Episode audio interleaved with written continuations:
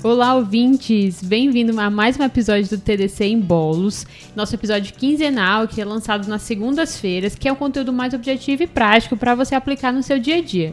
Meu nome é Joane Alves e hoje a gente tem um convidado especial. Ele vai se apresentar agora. Fala galera do TDC, beleza? Bernardo Siqueira vindo hoje na modalidade podcast, não mais vídeos, não mais posts no Instagram. Muito, muito honrado em participar aqui pela primeira vez. E para quem não me conhece ainda, eu sou de Natal, sou formado na Universidade Federal do Rio Grande do Norte, saudosa UFRN. E fiz clínica, na verdade eu fui R- do João, do Rafa, do Guimora, ah, do Pedrão, do Fred. Foram meus preceptores, inclusive, lá na Clínica Médica da Paulista. E atualmente eu sou R4 da cardiologia lá no INCOR do HC. Rapaz, nosso time só cresce, viu? Time de estrelas mesmo. Hoje a gente vai trazer um exame que é muito utilizado no dia a dia. Pois é, Joane, BNP. O exame que na verdade nem é tão recente assim, viu? Olhando as diretrizes, olhando os principais trabalhos, é ali começo dos anos 2000, mas é bem comum ver a galera usando esse exame às vezes de maneira meio indiscriminada, ou tendo dúvida em coisas como pontos de corte, e eu acho que o foco hoje vai ser justamente isso, né? Dar segurança para a galera que está escutando o episódio, de pedir BNP na hora certa, interpretar na hora certa, entender os principais pitfalls, as cascas de banana ali ao longo do dia, seja no pronto-socorro, seja no ambulatório. Então vamos falar né, para os nossos ouvintes agora, especificamente no qual é o nosso foco, até porque é bem amplo, como a gente já falou, Uhum. então gente vai focar em pontos específicos, tá?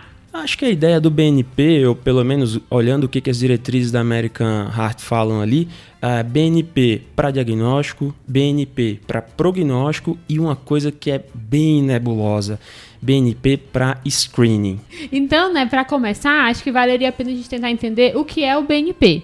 O BNP, ele é um neurohormônio que ele é secretado pelos ventrículos em resposta à expansão de volume e sobrecarga de pressão. Ele é liberado como pró-hormônio, como pró-BNP. E esse pró-BNP ele é clivado em BNP e NT-pró-BNP. Então, essa é a diferença. Existem essas duas modalidades, essas duas formas de a gente aferir o BNP, mas elas não são equivalentes. Boa, Joane, é isso aí. A questão é a seguinte, né? faz parte da definição de insuficiência cardíaca entender que ela é uma síndrome, né? Então, sempre a gente falar aqui no episódio sobre insuficiência cardíaca, a gente está falando sobre síndrome, né? A ideia da ICE é um coração que não consegue alimentar o que o corpo demanda de sangue, né? De débito cardíaco, ou faz isso com base em aumento das pressões de enchimento do coração. E é justamente esse aumento das pressões de enchimento dos ventrículos que acaba liberando BNP, peptídeo natriurético atrial, e lembrar que NT-proBNP e BNP até têm níveis parecidos no sangue, mas quando o paciente entra ali em insuficiência cardíaca, que aumenta as pressões de enchimento do ventrículo,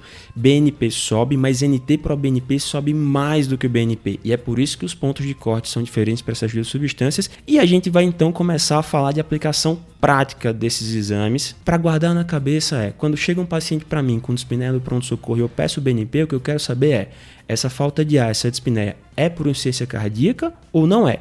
Porque isso vai mudar completamente o que eu vou fazer com o meu paciente. Isso tem impacto na conduta porque diferenciar esses pacientes só com ferramentas clínicas, né, anamnese, exame físico, nem sempre é tão fácil assim.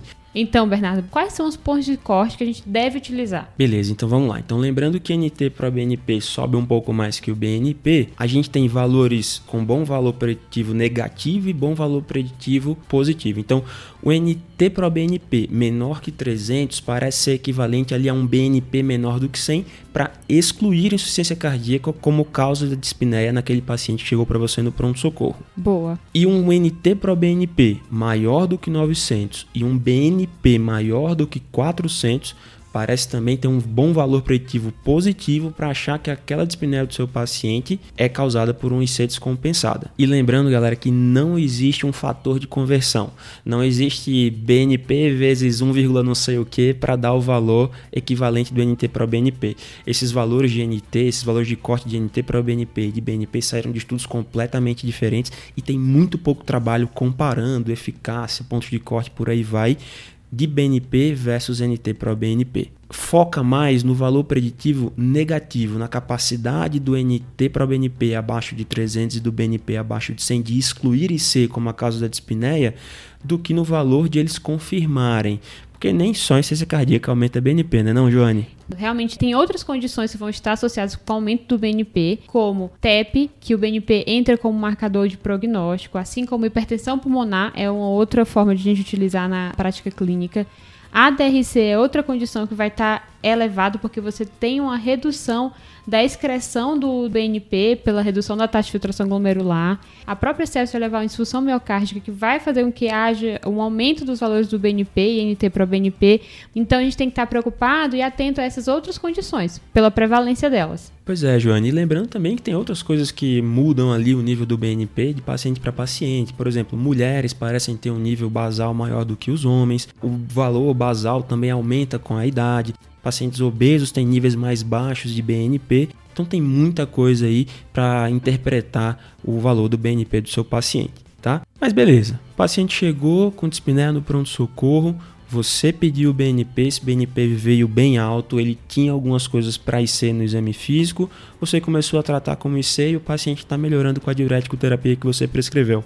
Mas será que eu preciso ficar pedindo BNP dia após dia durante a internação? A verdade é que a gente não sabe, mas provavelmente não. O BNP que você dosou na entrada até tem um valor prognóstico e prognóstico de verdade. Ele ajuda a prever mortalidade durante essa internação, dentre outros desfechos cardiovasculares, e o BNP que você pede antes do paciente ir de alta também tem valor prognóstico. Ele parece prever o risco do paciente morrer nos próximos seis meses ou até precisar reinternar por um IC descompensado novamente. Mas se isso é custo efetivo e se isso vai trazer algum benefício real para o paciente ou não, a gente ainda não sabe. Então, se tem recomendação para ficar seguindo com BNP durante a internação, a resposta é não. Boa. Você tem um ponto de que o BNP não é um exame facilmente acessível, né? E ele ainda é caro. Então, é legal trazer essa ressalva para a gente saber fazer um bom uso do nosso recurso. Pois é, e para falar em caro, tem um parecer da Conitec em 2018 do Ministério da Saúde que deixou ali o valor médio do BNP para o SUS como cada exame custando ali 50 reais. Não é bem barato, né? Se você pensar que, sei lá, tem ali dois, três pacientes internados por ser descompensado no seu pronto-socorro e vão ficar 30 dias, sei lá quanto que você vai gastar só dosando BNP. Pensando no que sai do, do hospital e vai para o ambulatório, tem um, uma curiosidade numa das possibilidades de tratamento. Opa, tem sim, tem sim. Medicamento que agora a American Heart definiu como primeira escolha nos pacientes com de fração de injeção reduzida, né? Não precisa mais começar um monte de remédio para prescrever sacubitril valsartana, mas a questão é, a sacubitril com valsartana é, tem um inibidor de neprisilina na composição. A neprisilina degrada o BNP. Então, todo usuário de sacubitril com valsartana, pelo sacubitril, vai ter um aumento do BNP. O que não acontece com o NT-proBNP. Essa aqui é uma boa clinicagem, hein? Boa, hein? Boa. Chegou com seu paciente que usa ali sacubitril com valsartana no pronto-socorro com dispneia, não vai dar para dosar BNP para ver se esse cara está com IC descompensada ou se a dispneia dele é por outra causa. Mas o NT-proBNP ainda dá para usar. Boa. E quando tem um paciente, Bernardo, que chega no pronto-socorro com ascite e ele tem fatores de risco para TIC e tem fatores de risco também para ser para ter uma cirrose. Como que a gente faz para conseguir fazer essa diferenciação? Rapaz, essa daqui, doutor Álvaro Delgado, R4 lá da Gasto do HC aqui da USP, mandou aos 45 do segundo tempo um trabalho que é 100% brazuca. Trabalho feito lá pela galera do HC usando dosagem do BNP no líquido acítico para diferenciar o que, que é acite cardiogênica e o que, que é acite ah, por cirrose. E pasmem, meus amigos, BNP maior do que 229 no líquido acítico teve uma sensibilidade de 70,5% e uma especificidade de 99,4% para acite cardiogênica. É muito alta é muito bom, né? Porque é um exame que, quando está disponível, vai te ajudar. Sim, sim. Até aquela dosagem absoluta da albumina ah, no líquido acítico, maior do que 2,5, fala a favor de paciente com acite cardiogênica, menor do que 2,5, fala a favor de acite por cirrose. Isso aí também não é 100%. E nem de longe tem uma especificidade de 99,4%, com a likelihood ratio positiva de 121. Que isso? Isso é muito bom. É muito alto. Bom, pensando agora em BNP com valor de screening. Em 2017, a American Heart lançou um update das diretrizes que eles publicaram de insuficiência cardíaca em 2013 e a primeira sessão desse update de 2017 é justamente sobre biomarcadores. BNP, NT-proBNP, troponina. E o que, que os caras deixaram. Deixaram a recomendação 2A para uso do BNP como screening em pacientes sob risco de desenvolver IC. Cara, isso é muito complicado. Eles mesmos admitem que não tem estudo suficiente para a gente entender o risco de usar o BNP como screening para IC, de entender a custo-efetividade disso, o impacto em mortalidade, morbidade, internações que isso tem. E 2A não é uma recomendação assim, ah, usa quem quer, faz quem quer. Não, 2A é uma recomendação você deve fazer. Eu acho que eles pegaram pesado. Tipo, avalie cada caso, veja o contexto que você tá, acessibilidade e por aí vai. Porque não dá. 2A para screening com BNP é muito, hein? É muito. Acho que é uma boa reflexão. Óbvio que a gente tem que usar as diretrizes, os guidelines para nos ajudar na nossa prática clínica. A avaliação crítica de um estudo e de dessas todas as evidências são, são importantes para a nossa prática clínica do dia a dia, né? Uhum. Vamos pro salve? Vamos pro, Vamos pro salve. salve agora, Bernardo? Vamos pro salve. Vamos pro salve. Você, como tá estreando no podcast, então você tem direito àquele salve super especial, né? Pois é, estou sendo cobrado durante a gravação deste podcast. Um salve para a doutora Raquel Moraes, uma das melhores dermatologistas do universo, que não por acaso é minha esposa. claro, tá certíssimo. Mandar um salve também para o Matheus Prata, foi nosso colega lá na Clínica Médica na Escola Paulista e que agora faz cardiologia no Dante Pazanese. Inclusive montou um projeto super legal, o 12 por 8 com mais um, um monte de colega da cardiologia lá do Dante. Doutora Gisela Antunes, que é colega do Rafa lá na geriatria da Escola Paulista. O Caio, que terminou residência de neuro já, inclusive, já está tocando a vida aí no consultório dele. Foram meus parceiros na época da Clínica Médica, uma galera fundamental para eu aguentar essa residência que não é moleza não, viu? Eu vou te falar. Um salve aqui para todos, muito especial.